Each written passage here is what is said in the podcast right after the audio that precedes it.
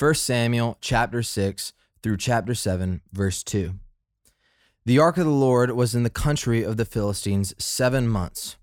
And the Philistines called for the priests and the diviners and said, What shall we do with the ark of the Lord? Tell us, with what shall we send it to its place? They said, If you send away the ark of the God of Israel, do not send it empty, but by all means return him a guilt offering. Then you will be healed, and it will be known to you why his hand does not turn away from you. And they said, What is the guilt offering that we shall return to him? They answered, Five golden tumors and five golden mice, according to the number of the lords of the Philistines. For the same plague was on all of you and on your lords. So you must make images of your tumors and images of your mice that ravage the land, and give glory to the God of Israel. Perhaps he will lighten his hand from off you and your gods and your land. Why should you harden your hearts as the Egyptians and Pharaoh hardened their hearts? After he had dealt severely with them, they did not send the people away, and they departed. Now, now then, take and prepare a new cart and two milk cows on which there has never come a yoke, and yoke the cows to the cart, but take their calves at home away from them, and take the ark of the Lord and place it on the cart, and put in put in a box at its side the figures of gold, which you are returning to him as a guilt offering. Then send it off and let it go its way, and watch. If it goes up on the way to its own land, to Beth Shemesh, then it is he who has done us this great harm. But if not, then we will know that it is not his hand that struck us. It happened to us by coincidence. The men did so and took two milk cows and yoked them to the cart and shut up their calves at home. And they put the ark of the Lord on the cart and the box with the golden mice and the images of their tumors. And the cows went straight in the direction of Beth Shemesh along one highway, lowing as they went. They turned neither to the right nor to the left, and the lords of the Philistines went after them as far as the border of Beth Shemesh. Now the people of Beth Shemesh were reaping their wheat harvest in the valley, and when they lifted up their eyes and saw the ark, they rejoiced to see it. The cart came into the field of Joshua of Beth Shemesh and stopped there. A great stone was there. And they split up the wood of the ark and offered the cows as a burnt offering to the Lord. Mm. And the Levites took down the ark of the Lord and the box that was beside it, in which were the golden figures, and set them upon the great stone. And the men of Beth Shemesh offered burnt offerings and sacrificed sacrifices on that day to the Lord. And when the five lords of the Philistines saw it, they returned that day to Ekron. These are the golden tumors that the Philistines returned as a guilt offering to the Lord one for Ashdod, one for Gaza, one for Ashkelon, one for Gath, one for Ekron, and the golden mice, according to the number of all the cities of the Philistines belonging to the five lords, both fortified cities and unwalled villages. The great stone beside which they set down the ark of the Lord is a witness to this day in the field of Joshua of Beth Shemesh. And he struck some of the men of Beth Shemesh because they looked upon the ark of the Lord. He struck seventy men of them. And the people mourned because the Lord had struck the people with a great blow. Then the men of Beth Shemesh said, Who is able to stand before the Lord, this holy God? And to whom shall he go up away from us? So they sent messengers to the inhabitants of Kiriath Jearim, saying, The Philistines have returned the ark of the Lord. Come down and take it up to you. And the men of Kiriath Jearim came and took up the ark of the Lord and brought it to the house of Abinadab on the on the hill. And they consecrated his son Eleazar to have charge of the ark of the Lord. From the day that the ark was lodged at Kiriath Jearim, a long time passed, some twenty years, and all the house of Israel lamented after the Lord. This is the word of the Lord. Well, thanks be to God. And if you're still listening, thanks to you for you. sticking with us through a long Old Testament It was a story. It was a long passage. Yeah. But I feel like we handled it fairly well. you know, I uh Hopefully, yeah, yeah. I mean, you got a you got a Beth Shemesh in there. yeah. You got a Kiriath Jearim. We got golden tumors. We got golden, Golden tumors and golden mice. You know, we don't know if we're pronouncing half of these things correctly, but Probably not. yeah, you just go you just go at it. Yeah. Uh, so, First Samuel six, very interesting story of the ark that is returning hmm to Israel, and like you talked about yesterday, Will, it's really returning back to Israel on its own. Mhm. There's not the army of Israel that comes after it, or even the Levites, the priests Yeah. That come chasing after it and try to strike up a deal with the Philistines or whatever to get it back. Uh, it, it just the ark starts getting passed around from city to city, and and you know. If, if you didn't zone out while we were reading the passage, uh, there were five Philistine cities that were mentioned, and so it gets passed around like you talked about yesterday. A little little little game of hot potato, Yeah. and uh, and it turned out to be very bad for all those five Yeah. cities. And so uh, the ark ended up kind of returning by itself to Mhm. the people of Israel, and uh, very interesting. I mean, you just mentioned it, but um, the the kind of d- diviners and the priests of the Philistines said that don't just return it empty. Send some send some goodies with it. And what what better goodies than five golden tumors? Which uh, the the word for tumors here is uh, closely related to hemorrhoids. Okay. apparently. So we got five golden hemorrhoids and five golden mice. so five hemorrhoids. That's what my parents gave me on my tenth birthday. oh my goodness! Some I mean, golden hemorrhoids. I, I'm sitting there trying to like picture what a tumor looks like. I mean, Yeah. You actually just put a very different image in my mind when you translated it as hemorrhoids. yeah. And so, Well, Google it. Like that's like uh Thomas is actually the one who told me that. Uh, Okay. Thomas Nelson. yeah, And then I googled it because I was like, surely it's not hemorrhoids, right? And then Right. I looked it up, and according to the internet, which is always true, especially Yes. in biblical matters, correct. It is hemorrhoids. Okay, all right. So, um, so interestingly enough, you know, the ark doesn't return uh, empty, but it actually comes with you know five golden hemorrhoids and five golden mice Yep. that were destroying these five cities Mm. uh, that were kind of passed around the Philistine cities. So, a very interesting passage. I, I mean, take us take us through a little bit, Will, of like what we might be able to kind of take away or learn from this uh, interesting chapter. Yeah, well, I love you know the Philistines. They're not they're not willing to even take this thing back to Israel. Like they're like just throw it on a cart, put some cattle on it, and if it ends up where it's supposed to go, then Yeah. it was God. If not, then Right. not our problem. Uh, and you know, it, it's kind of in my mind, it's almost like the modern day equivalent is like they put in the back of a pickup truck and like put a brick on the gas pedal, and they're like, if it ends up in Chattanooga, Right. like, you know, put on seventy five, and if it makes it, then Yeah. God's driving, and if it's not, then It was total coincidence it's not in Atlanta anymore. Yeah. And um I don't know, and then you know we find out that the ark does go to Beth Shemesh, that the Lord does Right. drive the cart. And you know, I to kind of conclude this theme that we've been talking about, the this is the Lord, you know, demonstrating his complete independence. Like he's before the nation of Israel. He's before all people.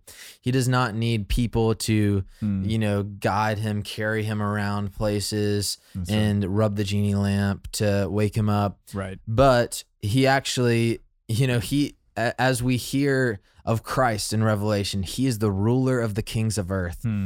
And, you know, just with his hand, he can wreak such ha- uh, havoc. And, you know, that's what we see here is he, he completes this work. He, he comes back home and then, um, or to Beth Shemesh, and then many of these men are are struck down. Like this is Mhm. not um, necessarily a, a joyful, pretty sight, Hmm. and it it seems that these Levites are are kind of they get some shock therapy back into the fear of the Lord. Hmm. You know, a practice that they had fallen out of. Right. You know, it's it's interesting to think of this story in terms of Jesus himself. And so just want to take a a, a minute to to show the similarities between the Mm. coming of Jesus the Son of God who became man in the person of of Jesus of Nazareth. Because in this story, you have the Ark of the Covenant that represents the presence of the Lord. It leaves, you know, the Philistines take it away, so it leaves Israel. And Phinehas's wife has the baby and names it Ichabod, and she is aware that like the glory of the Lord, the presence of the Lord has departed from the people of Israel. And so in that in that moment, they are Israel is living in their land and yet they do not have the presence of the Lord with them. When Jesus is born, okay? Some what probably 1500 years or or more after this scene. So when Jesus is born, it's uh actually a very similar situation that's going on in Israel because the Israel at the end of the Old Testament they are they are taken into exile and um, the, Jerusalem is destroyed, the temple is destroyed, and then when Jesus comes on the scene, Israel is back in their land. So they have returned from exile. They went off to Babylon. They've now returned back to Israel, and they have a temple in Israel, and yet there is no recorded instance that the presence of the Lord actually is is made manifest in that temple. Mm. And so basically, you have this temple, you have Jerusalem, you have Israel, and there is no evidence that the presence of the Lord is actually in their midst. Mm-hmm. And then when Jesus comes on the scene, he he says crazy things like in John 2, he says, you know, destroy this temple and in 3 days I will raise it up. And essentially what Jesus is saying is that he is going to replace the temple in his person. Yeah. So he is actually the replacement of the temple.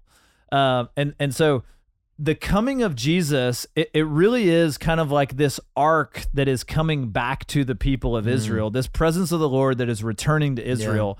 In the same way, Jesus is is the presence of the Lord that is returning to Israel after a very long period of silence Yeah. um, uh, of the presence of the Lord not being in Israel. And so it, it's a very interesting uh, comparison of of this passage with kind of what's going on with Jesus and his ministry. Absolutely. And sometimes I think we miss that. Sometimes I think we we think of Jesus in terms of, you know, when Jesus when when Jesus was born, we kind of think in terms of like he was 100% God and 100% man and that's definitely true and and foundational for our faith. Yeah. However, we can lose the fact we can lose sight of the fact that this is actually like God returning, the presence of the Lord returning to his people. Yeah. And without it, you know, there is no salvation. There is no hope in the land of Israel. And the amazing thing about Jesus is that he comes, not only provides hope for the land of Israel, but actually ends up providing hope for the entire world. Absolutely. You know, I I was just thinking of Malachi as you were kind of talking about that, which is Malachi's the last book in the Old Testament, and it's the last prophecy um, before 400 years of of silence, and it it ends. You know, basically the whole book is this indictment against Israel that they are that they're robbing God, that they're serving God with an insincere heart. And um, withholding true and befitting worship to God, which is what we see here in First Samuel.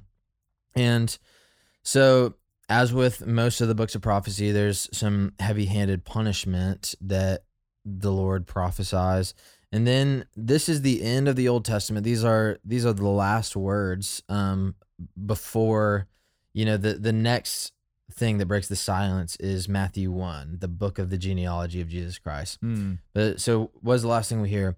Behold, I will send you Elijah the prophet before the great and awesome day of the Lord comes, and he will turn the hearts of fathers to their children, and the hearts of children to their fathers, lest I come and strike the land with a decree of utter destruction.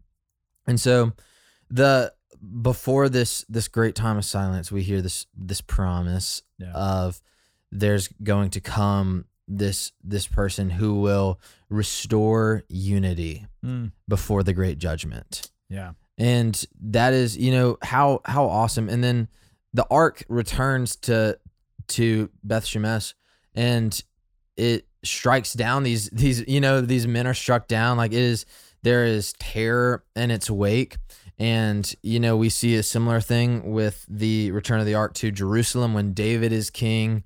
Um, Uzzah reaches out to touch the ark to stabilize it, and, and he is struck down, and David is filled with anger and fear of the Lord. Like, the the presence of God is an awesome and terrifying Mm. thing and yet in Christ we can we are made confident to to approach the throne room to approach the presence of God because when he enters into the world when Yeah. when the presence of God when the glory returns he is crushed he is struck down Right. for our sake Right. No, that's that's a great point. I, I mean, it is interesting how the presence of God goes around. The Ark of the Covenant goes around to these five cities, and it just wreaks havoc. And then the the Ark gets back to Israel, the people of God, yeah and is actually the source of life Mm. for them in their midst. Amen. And so that is what the presence of God is for all of us. Yeah. Uh, through Jesus and through the giving of the Spirit that we receive uh, for those of us who've surrendered our lives to Jesus yeah. we we experience the presence of God, and it's it's um, you know if we're living in sin, there is a definitely a convicting side of that, and there may be tumors and and different things that happen in different forms. But for those of us who are following Jesus, the presence of God, you know, the Ark of the Covenant, the Holy Spirit, as it were, residing within our our very persons, is our source of peace and hope and joy in life. yeah So, well, this was a a great story, and I can honestly say I Dude. I don't know if we'll say the word hemorrhoid again on an our daily rhythm, but we did say it a few times today. yeah we did But I hope that you got something other than that out of this our daily rhythm. amen All right, for Will Carlisle, I'm Barrett Fisher. Thanks for listening to Our Daily Rhythm. I'm Jason Dees, one of the pastors of Christ Covenant, and Our Daily Rhythm is a ministry of our church designed to help you more faithfully and effectively meditate on God's Word. If you ever have a question for us about one of our Bible readings or one of your own Bible readings, please don't hesitate to text us at 404 465 1737. Again, that's 404 465 1737. Or email me directly at jason at christcovenant.com. We'll meet you again tomorrow for our daily rhythm.